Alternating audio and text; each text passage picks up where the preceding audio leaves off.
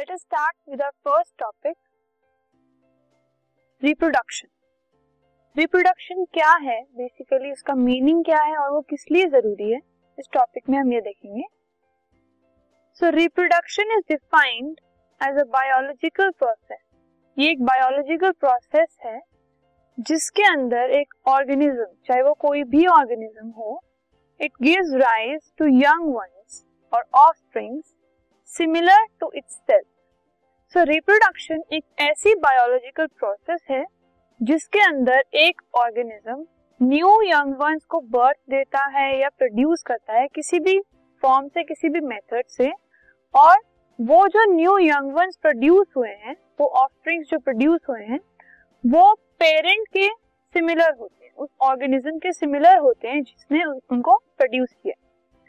सो so, ये जो offspring है इन टर्न मैच्योर होता है ग्रो करता है और दोबारा ये ऑर्गेनिज्म फिर से न्यू ऑफस्प्रिंग्स को प्रोड्यूस करता है ठीक है?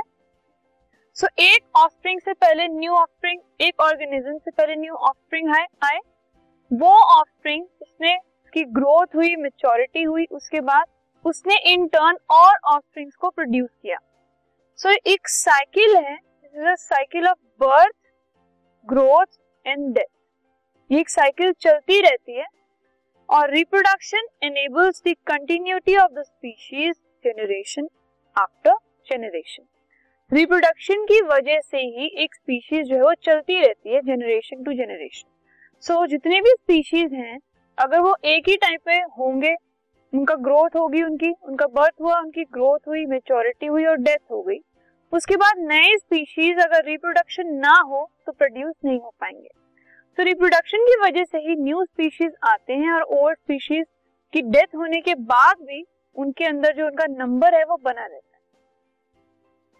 The DNA that is deoxyribonucleic acid molecules in the chromosomes in nucleus is responsible for transfer of characters from parents to offspring अभी हमने बात की, जो ऑर्गेनिज्म नए ऑफस्प्रिंग को प्रोड्यूस कर रहा है, वो एकदम सेम होते हैं दोनों। ऑर्गेनिज्म और ऑफस्प्रिंग।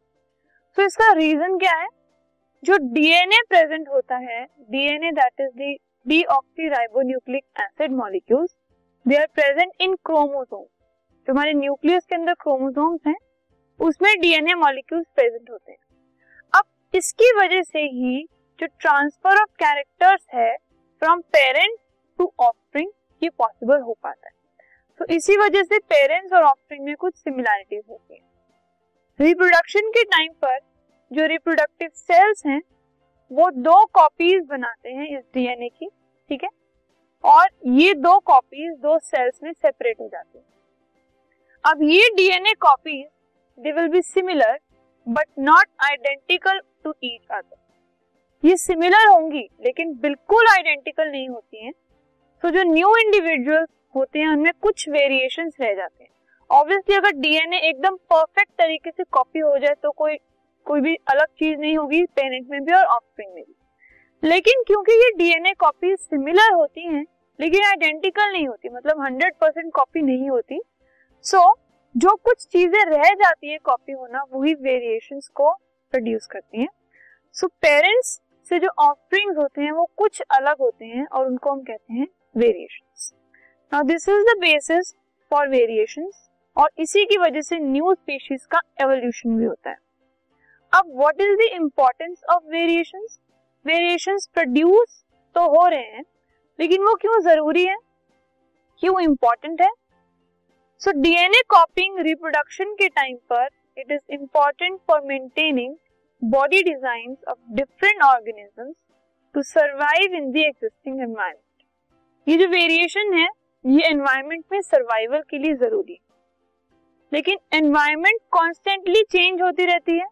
और ये चेंज होता है टेम्परेचर में चेंज की वजह से क्लाइमेट में चेंज की वजह से वाटर लेवल एक्सेट्रा बहुत सारी ऐसी चीज़ें होती हैं जो चेंज होती रहती हैं और अल्टीमेटली एटमोसफेयर एनवायरमेंट चेंज होता रहता है। सो so, अगर यही ऑर्गेनिज्म अपने आप को इन चेंजेस में एडजस्ट ही ना कर पाए एनवायरमेंट के तो उनकी स्पीशीज एक्सटिंक्ट हो जाएँगी खत्म हो जाएँगी ठीक है? अब अगर कोई एक ऑर्गेनिज्म है ठीक है? और ऑर्गेनिज्म वो सरवाइव कर रहा है अभी तक एक एनवायरमेंट में सडनली एनवायरमेंट में चेंज आना शुरू हो गया और वो चेंज उसके लिए फेवरेबल नहीं है। वो चेंज उसको अपने सर्वाइवल के लिए ठीक नहीं लग रहा। सो so, वो उस चेंज को अडेप्ट नहीं कर पाएगा और अल्टीमेटली उस चेंज को वो सकम कर जाएगा एंड उसके बाद उसकी जो स्पीशीज हैं वो एक्सटिंक्ट हो जाएँगी।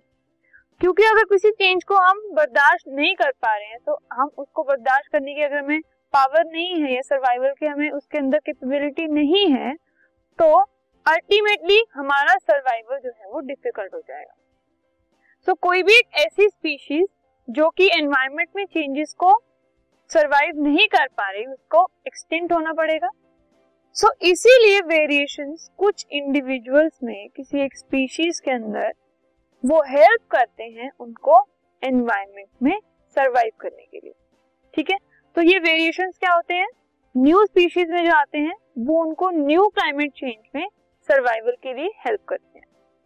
So variation in species is necessary for the survival of different species and for the evolution of new species new species evolve हो और जो स्पीशीज है वो सर्वाइव कर पाए, इसलिए जो वेरिएशंस हैं वो स्पीशीज के अंदर इंपॉर्टेंट है